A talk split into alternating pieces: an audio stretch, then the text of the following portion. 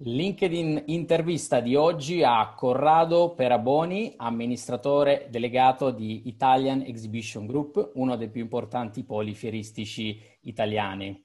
Ciao Corrado e grazie mille per aver accettato questo invito. Ciao, Ciao grazie a voi, è sicuramente un piacere per me. Il piacere è nostro anche perché è interessante anche, abbiamo raccontato tante aziende, tanti settori, sicuramente il settore, il mondo fieristico è uno dei settori in questo periodo su cui ci sono tanti riflettori puntati, quindi è interessante conoscere anche il tuo punto di vista. Ma il nostro è, è un settore particolare, nel senso che in, in, in, sotto un certo punto di vista noi di mestiere creiamo assembramenti, no? Eh, tanto più i nostri eventi creano assembramenti, di solito tanto più sono di successo. In questi mesi sto sentendo molti colleghi, eh, molti rappresentanti di categorie produttive che lamentano i cali del fatturato eh, che hanno incontrato durante questi mesi, che sono sicuramente dati terribili, no? si parla del 15%, del 20%, del 30%. Bene, io credo che tutti gli esponenti del settore fieristico, non solo italiano ma internazionale, farebbero i salti di gioia per aver avuto un calo del fatturato di queste dimensioni. Perché il nostro settore, eh, passati i primi due mesi di, del 2020, quindi neanche il primo quarter, è a fatturato zero. Quindi noi siamo assolutamente eh, stati fermi per mesi e quindi quello che per gli altri è stato un drammatico calo di fatturato, per noi è stata una cancellazione di fatturato. Quindi un settore particolarmente colpito e che tra l'altro ha un effetto moltiplicatore su altri settori, perché eh, non tenere una manifestazione fieristica significa colpire tutto l'indotto che sta a monte e a valle della partecipazione a una fiera che va dalla costruzione degli stand ai trasporti aerei, ferroviari, agli alberghi, ai ristoranti, ai taxi, quindi alle società di comunicazione, a tutto il settore del marketing, quindi è assolutamente un, un colpo durissimo, ecco, quello che attraverso il mancato svolgimento delle manifestazioni è arrivato a tanti altri settori. Certo, assolutamente, proprio su questo entrerei già nel vivo a questo punto. Eh, leggevo appunto dei, dei, dei progetti che, che, avete appunto in, intrapreso, correggimi se sbaglio, il progetto Safe Business, sì. eh, attraverso cui avete appunto vi siete attrezzati per poter ripartire al meglio eh, attraverso diciamo, le nuove fiere. Da questo punto di vista mi piacerebbe che ci raccontassi un po' di più questo progetto e in cosa consiste e cosa avete fatto. Ah, è, un, è, un, progetto molto complesso che, che ha eh, un'ulteriore complessità che è dovuta al fatto che noi dobbiamo cercare di farci carico il più possibile di tutti gli oneri, non solo economici, cosa che stiamo facendo, ma anche organizzativi dei protocolli di sicurezza, perché non possiamo chiedere ai nostri clienti che eh, fanno un investimento importante per venire in fiera, poi nei pochi giorni di fiera essere concentrati sul mantenimento di regole di sicurezza perché devono pensare sostanzialmente al business. E un ulteriore, dicevo, elemento di complessità è dovuto al fatto che eh, noi abbiamo dei protocolli che sono delle somme di protocolli. Mi spiego meglio, durante la manifestazione fieristica c'è la presenza contemporanea di più persone come, che ne so, in un supermercato, eh, ma al contempo abbiamo anche dei momenti di contenuto dove ci sono le regole classiche di un congresso o di un convegno e poi c'è la ristorazione, dove abbiamo i protocolli e le regole che riguardano i ristoranti. E, e poi abbiamo, c'è, c'è tutto, e poi c'è la parte, diciamo, di allestimento, che a questo punto entra in gioco il protocollo relativo alla, ai, ai piccoli cantieri. Quindi è una somma di protocolli che è stata difficile assemblare, però ce l'abbiamo fatta. Devo dire che poi eh, abbiamo antito ampiamente i protocolli internazionali di UFI e quelli nazionali di AEFI e questi protocolli sono stati poi sostanzialmente validati anche a livello governativo dal, dal Comitato Tecnoscientifico. Quindi ad oggi eh, noi possiamo affermare che le fiere sono pronte a ripartire, eh, ci sono tutte le regole di sicurezza. Abbiamo già cominciato a, a svolgere i primi congressi a, a Rimini e a Vicenza e quindi il settore è pronto. Adesso si tratta di vincere probabilmente la parte più difficile che è quella non tanto di avere gli espositori, non soltanto di avere gli espositori, ma quella di avere la visitazione.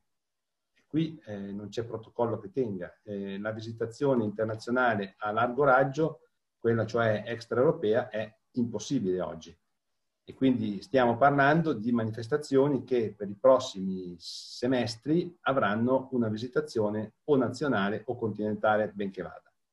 E qui si riallaccia quindi il discorso del digitale, perché è esattamente a questa funzione che le eh, sperimentazioni, perché chiamiamole così, sostanzialmente qui ad oggi abbiamo avuto delle iniziative digitali che sono state nella stragrande maggioranza dei casi sostitutive di una fiera fisica e non sono state una ibridazione. La sfida nei prossimi mesi è quella di riuscire a fare un'ibridazione, cioè garantire quello che oggi manca nelle fiere fisiche la visitazione internazionale eh, con la presenza fisica. E, e questo sarà il, il passaggio cruciale eh, nei prossimi mesi.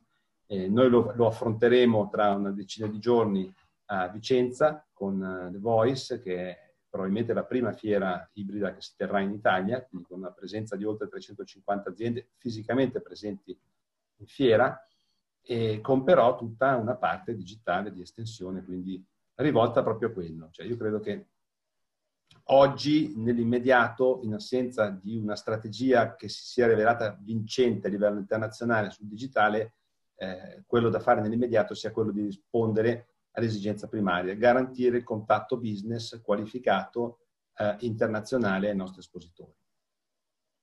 Assolutamente. E da questo punto di vista, se puoi già anticiparcelo con un esempio magari anche abbastanza operativo, concreto. Io se domani dovessi entrare appunto nella fiera Voice, cosa mi, mi devo aspettare?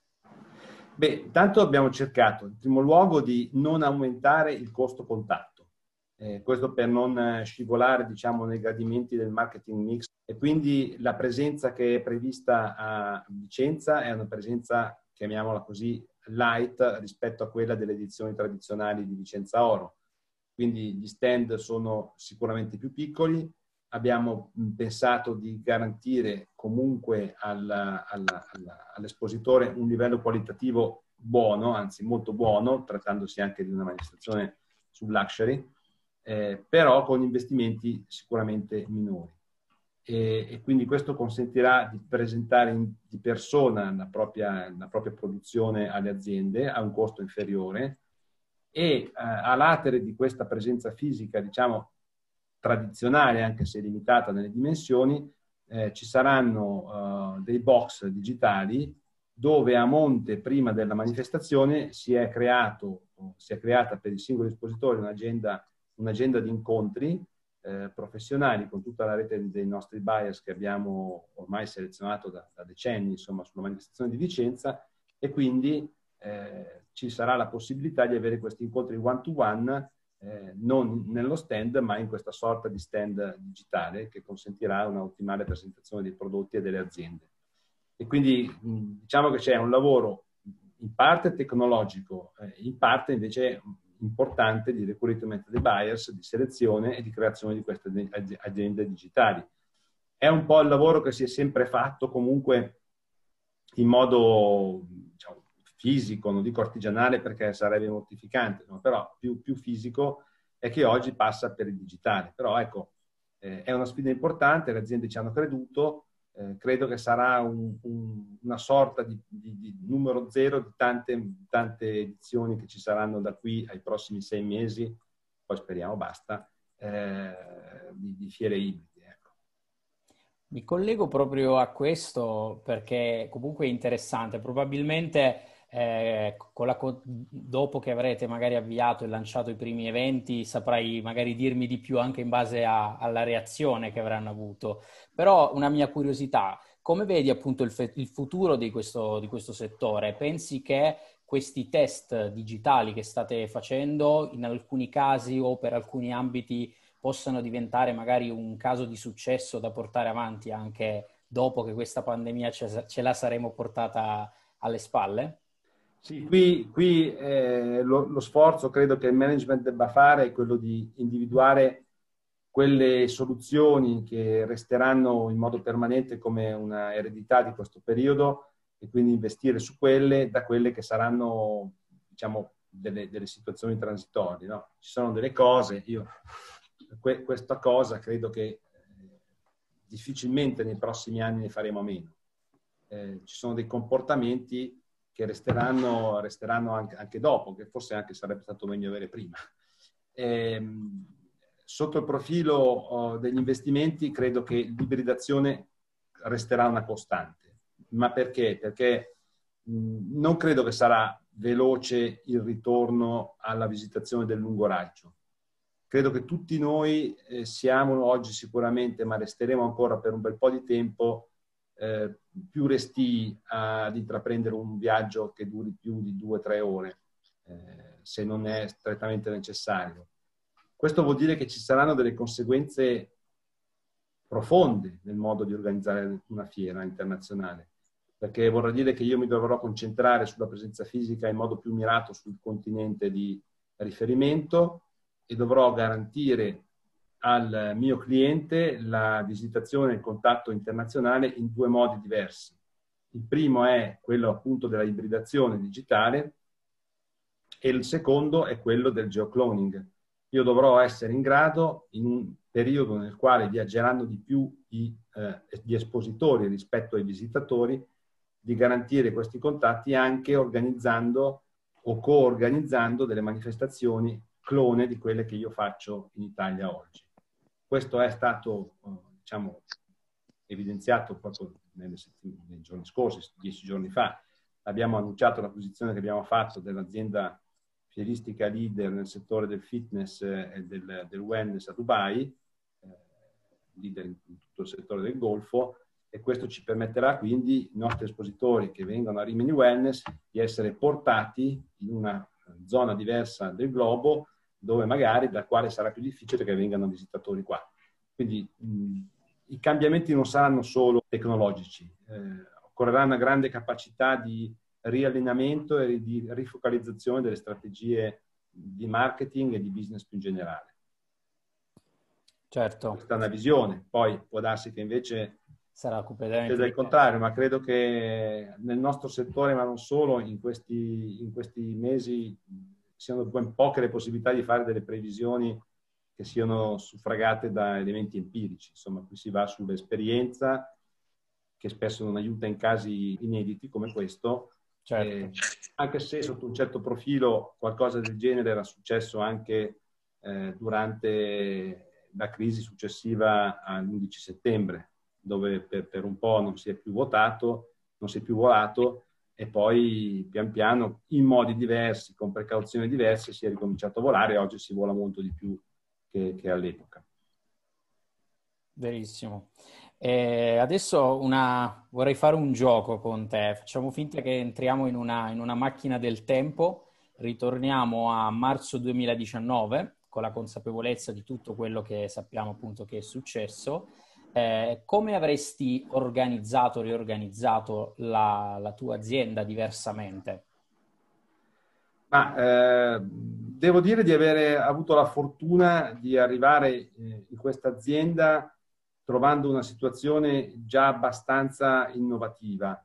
Eh, mi riferisco in particolare alla gestione delle risorse umane, eh, dove noi credo tra, tra, tra, i pochi enti fieristici in Italia, avevamo già introdotto lo smart working e quindi da noi la, la turnazione eh, casa-lavoro per una quota sicuramente inferiore a quella che è oggi, ma eh, crescente di, di, di, colleghi era già una realtà.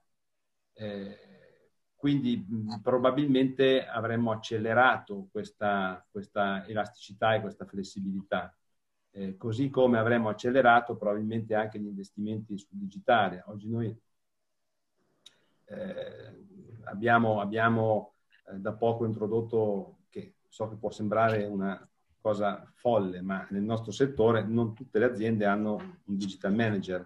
Eh, il nostro settore, che non è particolarmente innovativo, ha ancora in molti casi la funzione digitale incorporata nell'IT che è ovviamente un portato di, di, un'epoca, di un'epoca passata.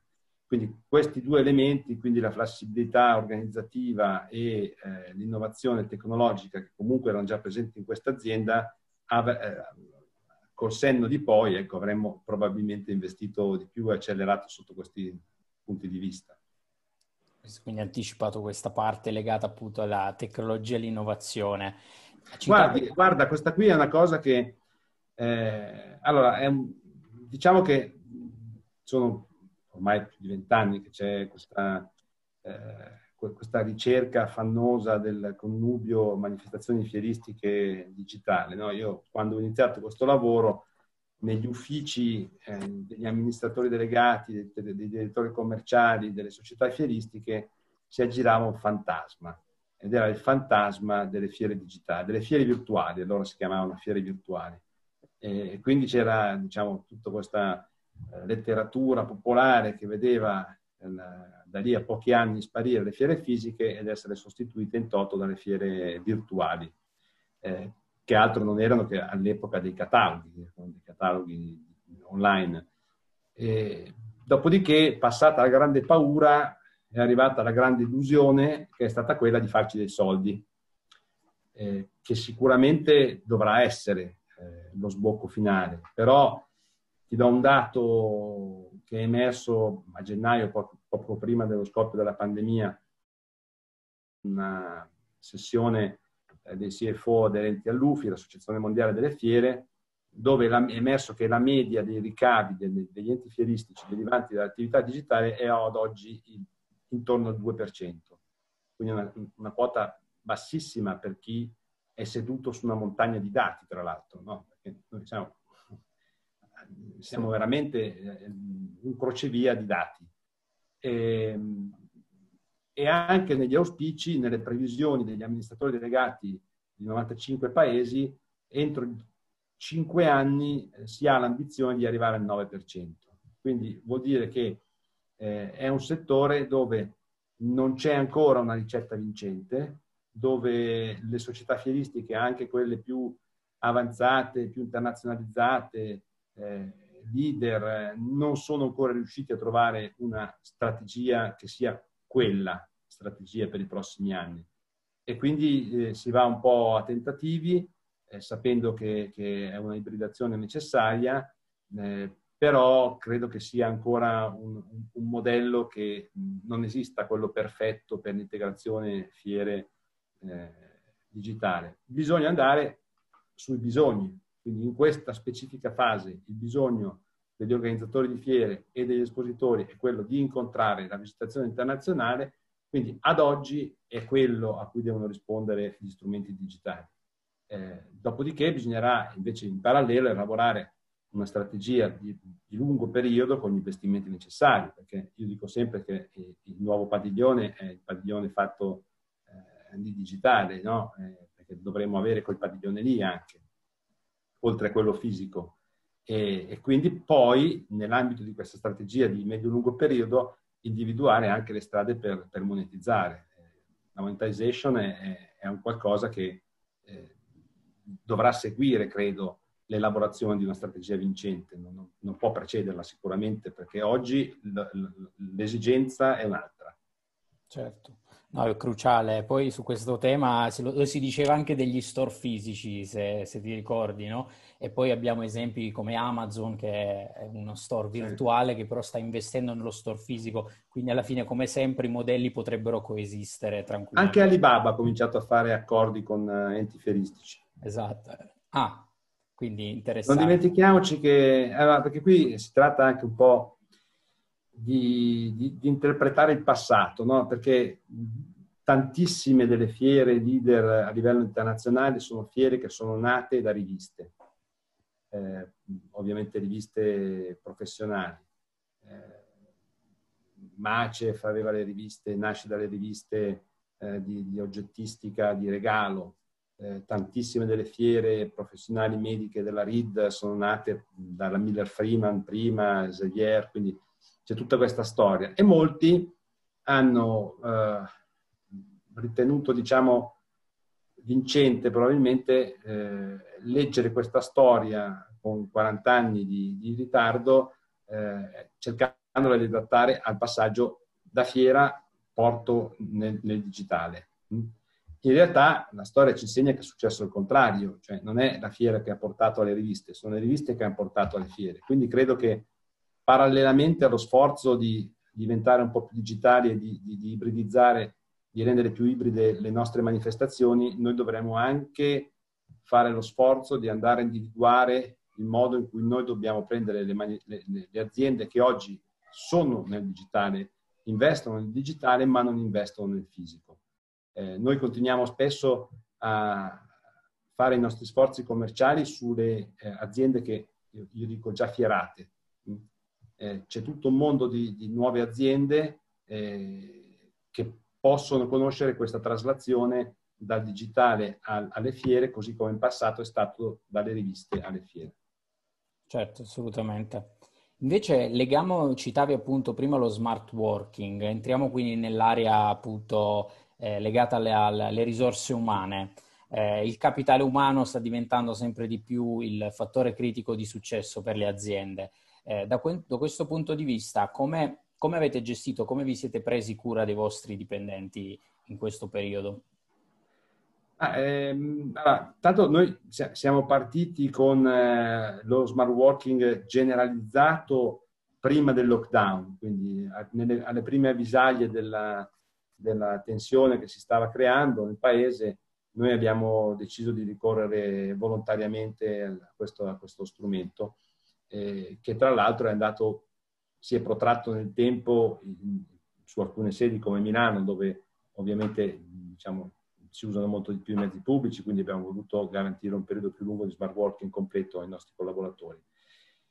Quello che ho apprezzato qui eh, come approccio e che credo sia spesso sottovalutato è anche l'affiancamento emotivo alla, alla risorsa umana, nel senso che eh, molte aziende ho visto si sono limitate a garantire condizioni di sicurezza, a garantire il mantenimento magari anche un sostegno adeguato anticipando la, la cassa integrazione o nel nostro caso la FIS, noi abbiamo fatto anche questo ovviamente.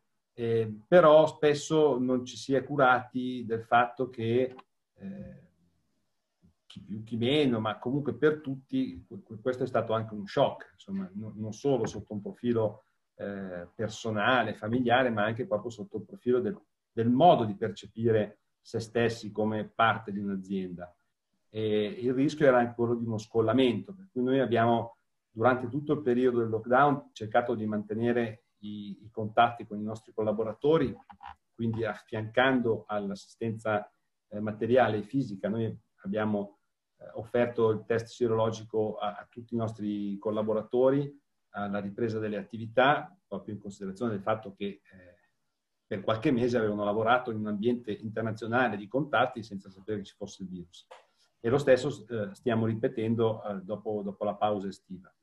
Accanto a questa diciamo, assistenza materiale, vicinanza materiale, abbiamo voluto anche affiancare una vicinanza eh, più, più, più, spirituale, più umana e, e quindi abbiamo tenuto sempre eh, la porta aperta con un continuo anche monitoraggio, ascoltando, dando la possibilità di partecipare a delle, a delle survey da parte dei nostri collaboratori, con tra l'altro altissima redemption, quindi eh, è stata molto apprezzata questa, questa cosa e soprattutto abbiamo voluto per capire come è stato percepito il ruolo dell'azienda nel momento del rientro al lavoro.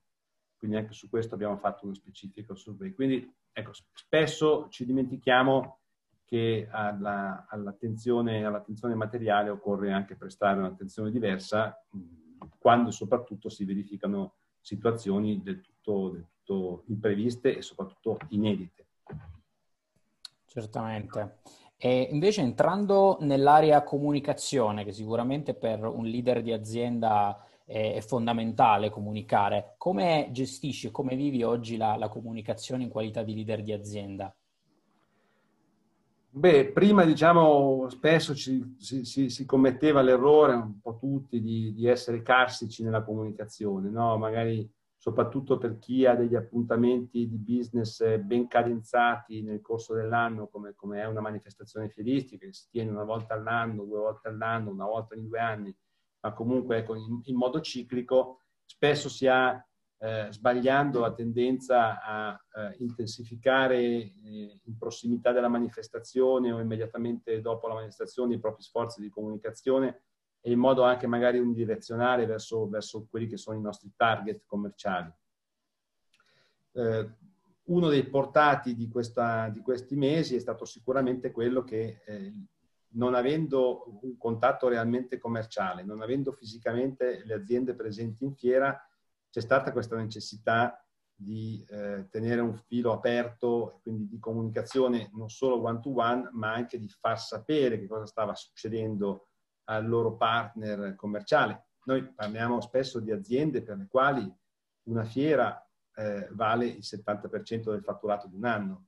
Quindi per moltissime delle nostre aziende, specie medio-piccole, eh, IEG è eh, la porta di accesso al, al, mercato.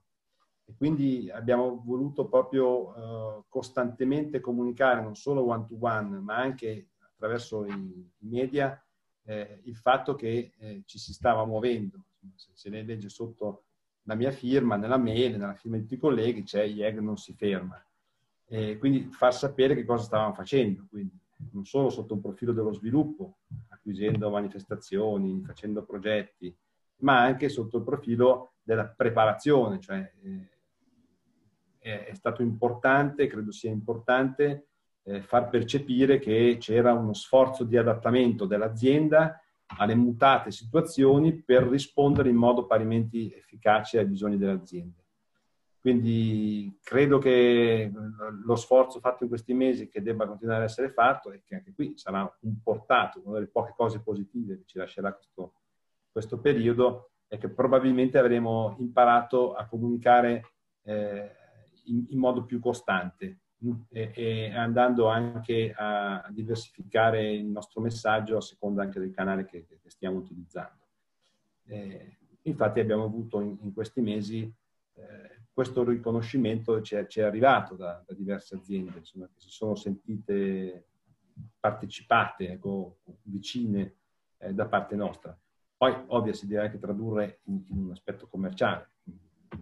Anche qui eh, io ho, ho vietato pratiche, diciamo, che non fossero business friendly e quindi chi decide di venire alla nostra fiera è informato costantemente del fatto che se la fiera non si farà per qualsiasi motivo, per un aggravamento della situazione, perché vedremo che non sarà, eh, da qui da noi non ci saranno penali, fondi persi o cose di questo genere. Ecco.